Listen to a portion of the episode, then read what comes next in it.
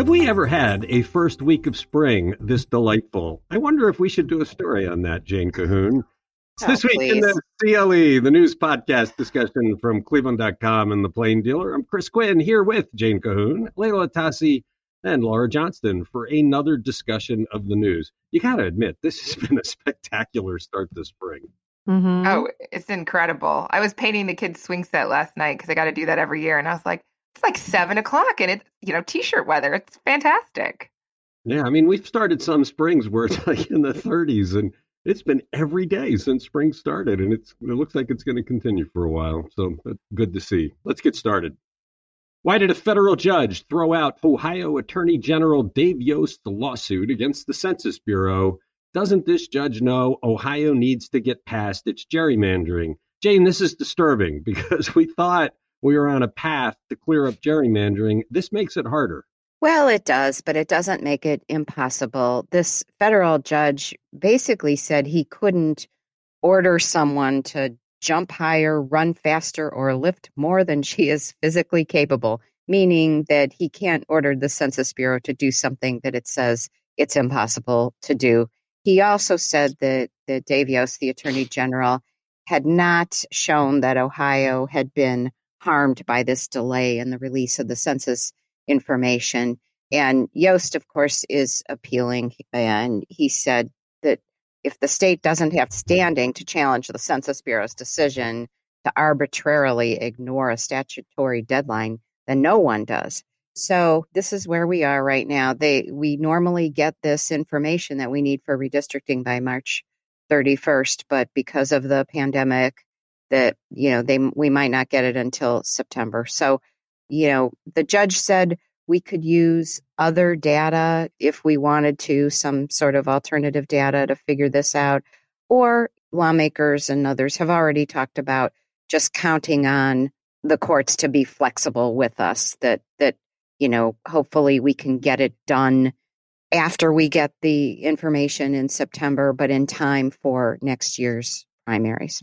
Okay, but one, it's a constitutional amendment that sets these rules. So it's not like you could just fudge the Ohio Constitution. It's weird how many people are saying, well, the judges will show leniency because it's off. It's the Constitution. I mean, if we started doing that with the First Amendment of the US Constitution, well, let's let's let's go down there a little bit. It's a slippery slope.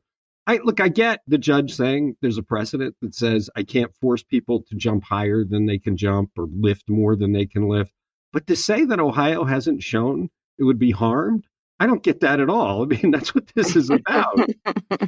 So the first, I'm not a when it- lawyer. Leila Jane, let me- this is- Atassi. Yeah, I'm just jumping in here. Sorry, Jane. When is the first deadline for? I, I think I, I was it. Is it September that the first It's de- September for- 1st. for drawing the then- district? Yeah, and then there's another one on September 30th. Okay, And that's So- under this new redistricting process that that voters approved to make it fairer and to try to get rid of gerrymandering. how long does it typically take to draw these maps? Is As long as it takes to get into a hotel room and with nobody around. I mean, they can do so much with technology to to figure these things out. right. So it, it's it's hard to say. In the past, when when this was really severely gerrymandering, you've got people from Congress. You know, we had John Boehner when he was the House Speaker Mhm. weighing in on this, telling him whose district he wanted to be safe, and uh, you know all sorts of of meddling like that. So it, it's hard to say. I got an idea. As soon as the data's in, give it to Rich Exner. I was just gonna say that. district I was just In going to say that. We'll do it Yeah. in a day. I mean, look, he Rich, did it already, like know. with some test maps. You know, Rich but- Rich can spit out like six versions of it, and out, you know they can vote on which one they like, and uh, that's it. I mean, Yeah, Rich is and- so adept at that. And we won't even have an expense for a hotel room. It's the perfect way to go. Right. Yeah, okay, Chris. So Rich has to do that, and then he's got to do a weather story for your little pet project there, and and then he's got to do coronavirus data analysis too. So Yeah, for can the we pri- clone him or what? I, I wish, but he's very he's very loath to share his knowledge with others because he knows how valuable he is. So yeah, he's his priority today is to explain where the surge is coming from, kind of based on our conversation on yesterday's podcast. let's move on. You're listening to This Week in the CLE. How lopsided were the votes to override Governor Mike DeWine's veto of legislation curbing his power to issue health orders? And what happens next? Jane Cahoon, this seemed inevitable, the first override of a veto, but it is disturbing. Yeah, the Republicans had no problem overriding the, the governor. And judging from some of the floor debate that I watched in, in both chambers, some of them were just downright defiant and, and derisive when it when it came to DeWine's assertions and the assertions of Democrats that this bill was unconstitutional. I mean, there was actually applause after the vote in the House. That the House had a 62 to 35 override vote. I think they needed 60 votes, and the Senate voted 23 to 10, which was overwhelming to to override. And as you said, first time that a DeWine veto has been overridden. So you asked what happens next. This bill takes effect in 90 days, so they have a little bit of time. But you know, you've got to expect a legal challenge. I, I believe it was Matt Huffman, the Senate president, said that uh, he expected a, a court challenge here. But what we're trying to sort out is, you know, what that would look like. It's it's not clear if that would be a suit filed by DeWine or or some citizens someone else. It's also not clear that, uh, you know, Attorney General Dave Yost, like in such a battle between lawmakers and the administration, like who he would represent or whether they'd have to get, you know, outside counsel for that. Well, I think I think the Attorney General is required to to defend the duly passed law of the state, which whether he agrees with it or not, I think we've had previous yeah. cases of that. So he would have to mount a defense, whether he hired somebody to do it or did it himself but it could it'll pit the attorney general versus the governor. You know, a year before there's an election where they're both on the ballot.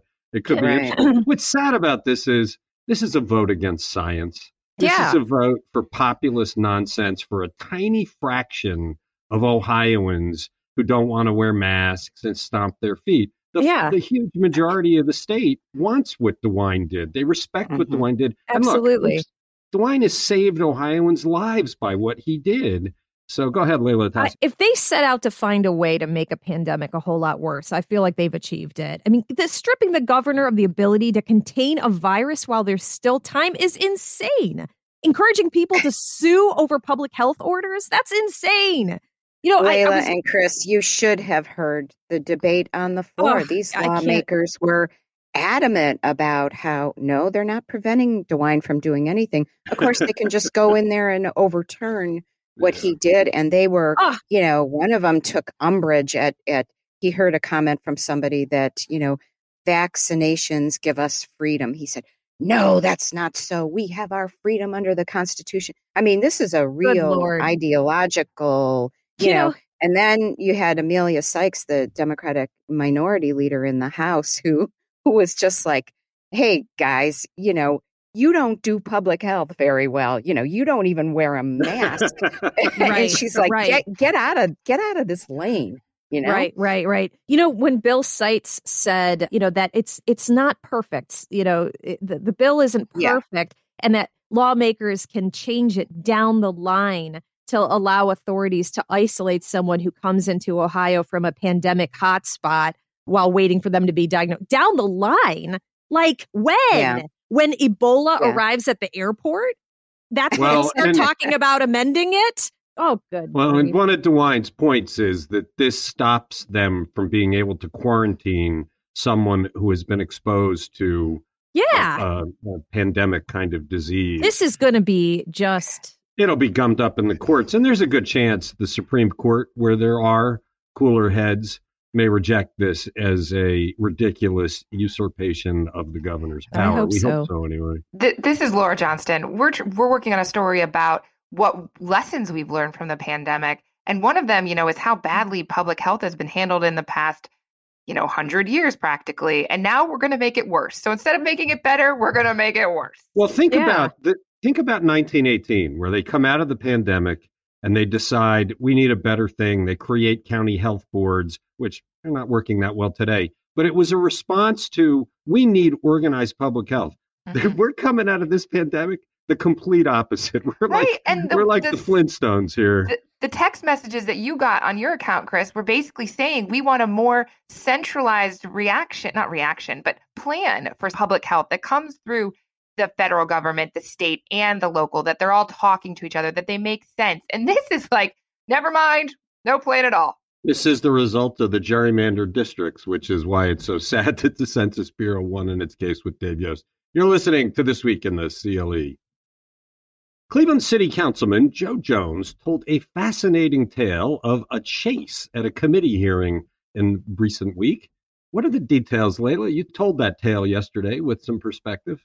I did, yeah. So so last week, the the Cleveland City Council Public Safety Committee met for this three and a half hour long marathon session to grill Police Chief Calvin Williams about the city's controversial high speed pursuit policy. And I got around to catching up on that on Monday. I was, you know, listening to the the hearing while doing other work and things like that, thinking I might get, you know, an angle for a column or something. When halfway through, Councilman Joe Jones starts telling this story that was just incredible. And I, am looking at his colleagues, and none of them are even reacting to it. They were all just deadpan. And the story goes like this Jones said that one day he got a call from a business owner in his ward who told him that she had just witnessed a robbery at a dollar store. And she said she tried calling the cops, but that they were tied up and couldn't get there. So she decided to jump in her car and follow these two guys who were who were on foot. She told Jones that she had to go though. She didn't she couldn't stick around and so he agreed to show up and take over the chase. And he tells counsel that he followed them to a house on East 142nd Street where he says that they took a lunch break before heading down to Kinsman, where Jones said they robbed another dollar store. And he said the whole time he was on the phone with the police and the cops finally showed up at the end and they chased the two guys. And he concluded the story by saying, But can you believe it? They still didn't catch them.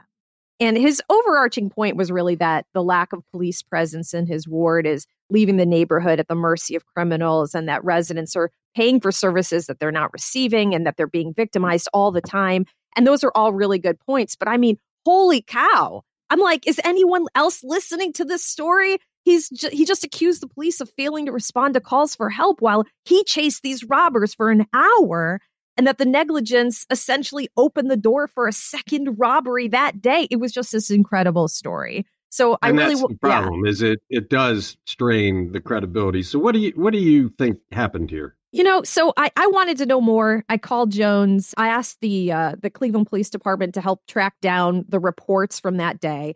His colleagues think of him as a storyteller, and and I suspected that might have been why no one was listening to him while he was laying out this harrowing tale. So I was trying to verify the story with with the police reports and I still have had no luck with that. Jones didn't give a statement to police because he says they didn't ask for one. And anyway, long story short, I, I wrote the column. Uh, I think it was it was fair in, in elevating his really strong points, but I also needed to look upon the details of his story with some caution because he was making some pretty strong claims against the police department, and I couldn't just accept that as outright truth. So you know, he was upset. He felt that I was kind of calling him a liar, insinuating that he didn't, he wasn't being, uh, that he had embellished the story. He called me with a business owner yesterday, the business owner who he was with that day, and she said that she did actually call him for help. So, you know, the CPD spokesperson said she thinks that one of the reasons why it's been difficult to find a police report on these robberies is because they might have been shoplifting, not right. robbing the places.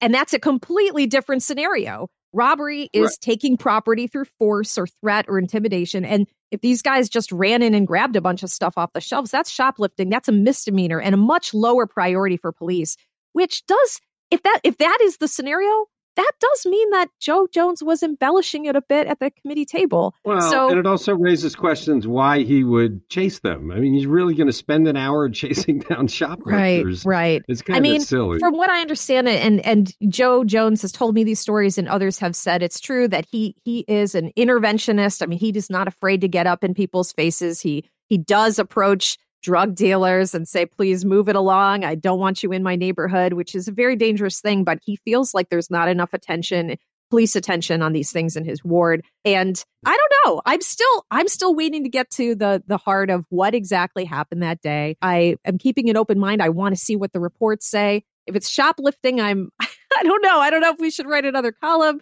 uh, or you know, I just I don't know. What do you think? it's a good piece. I, I recommend people check it out. You're listening to this week in the CLE.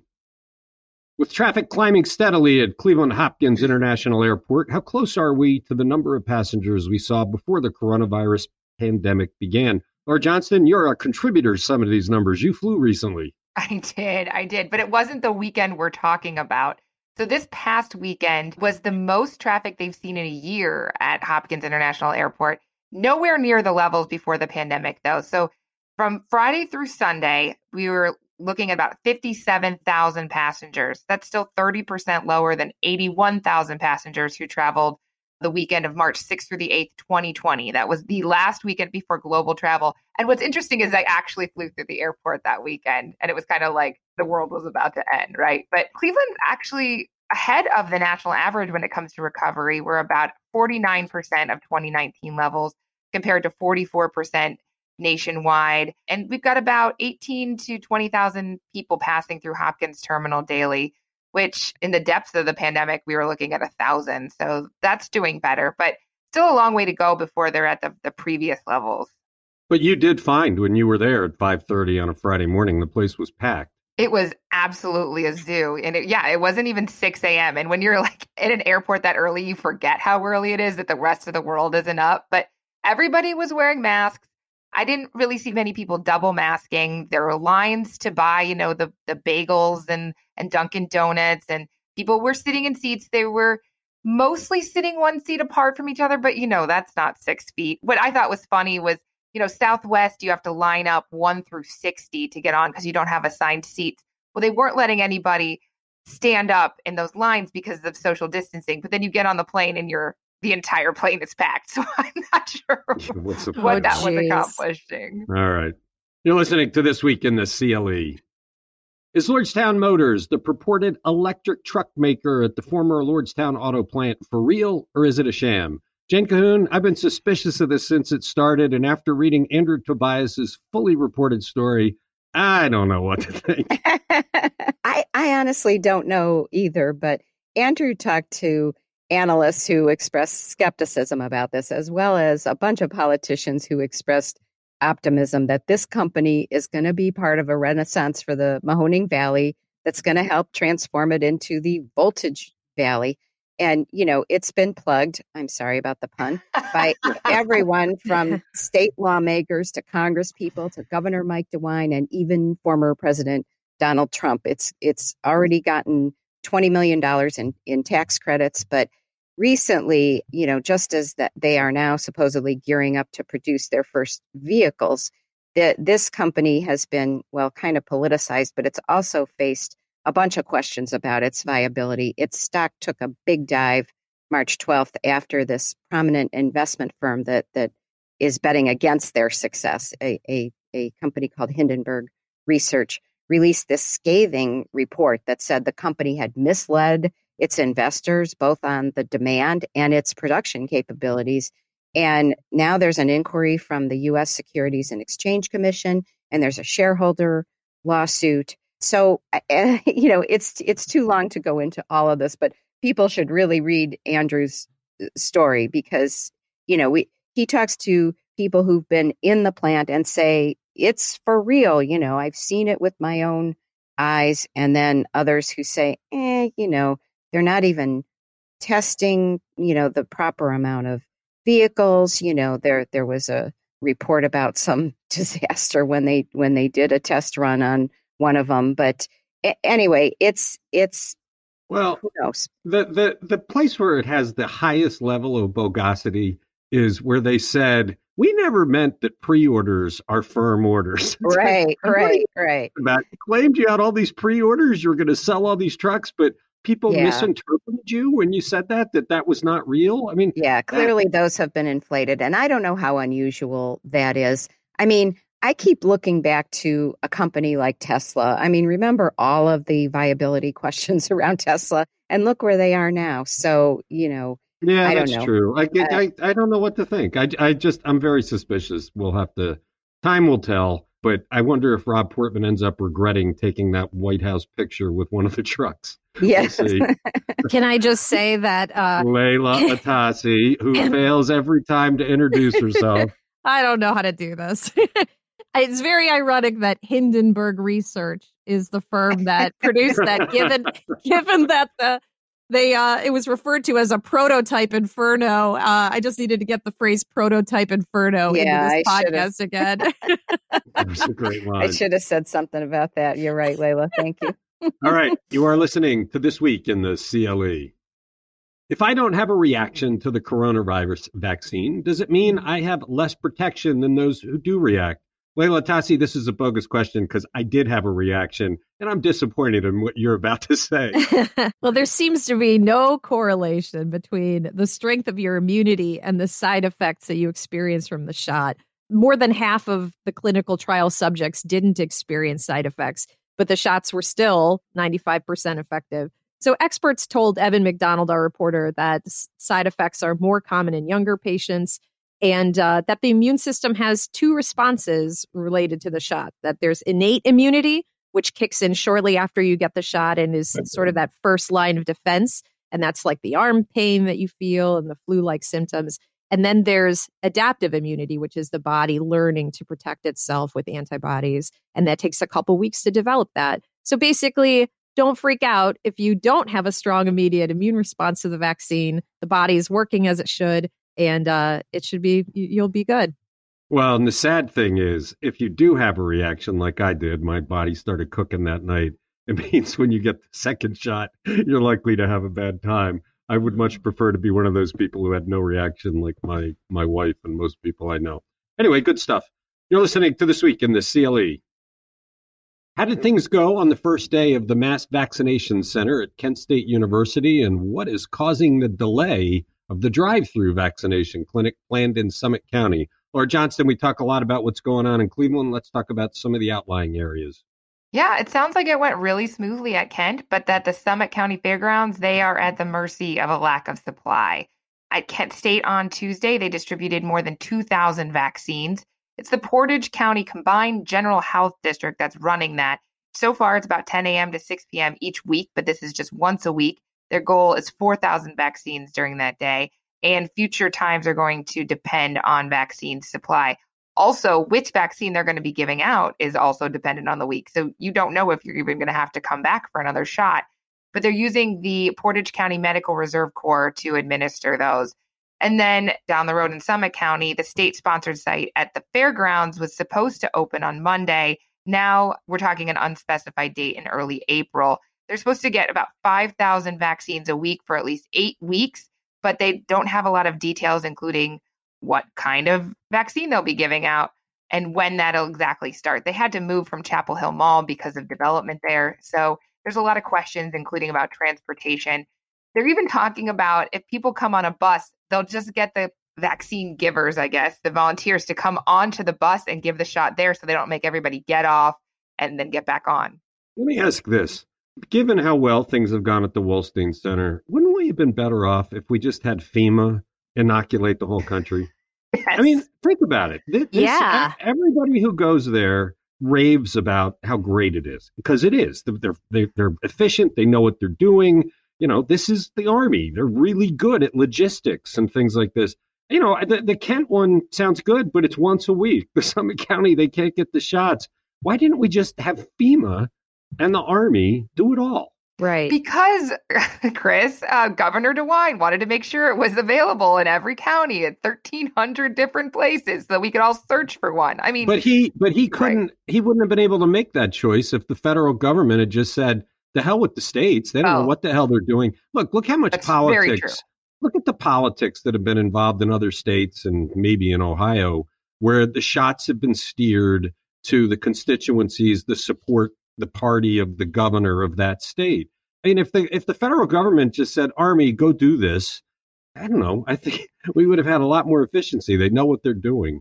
I um, I- agree, but that would have taken some leadership back in the fall.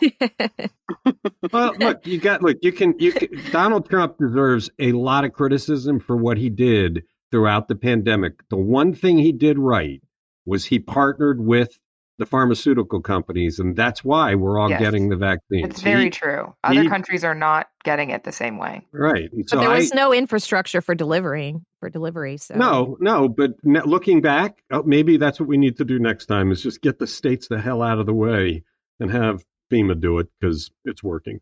You're listening to This Week in the CLE.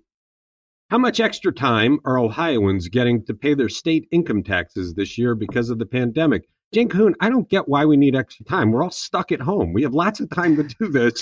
Why are they delaying it? Oh, I wasn't prepared to answer that part of the question. I thought you just wanted to know what the delay, what the you know new date was. No, I want to rant uh, and rave. That's what we do here.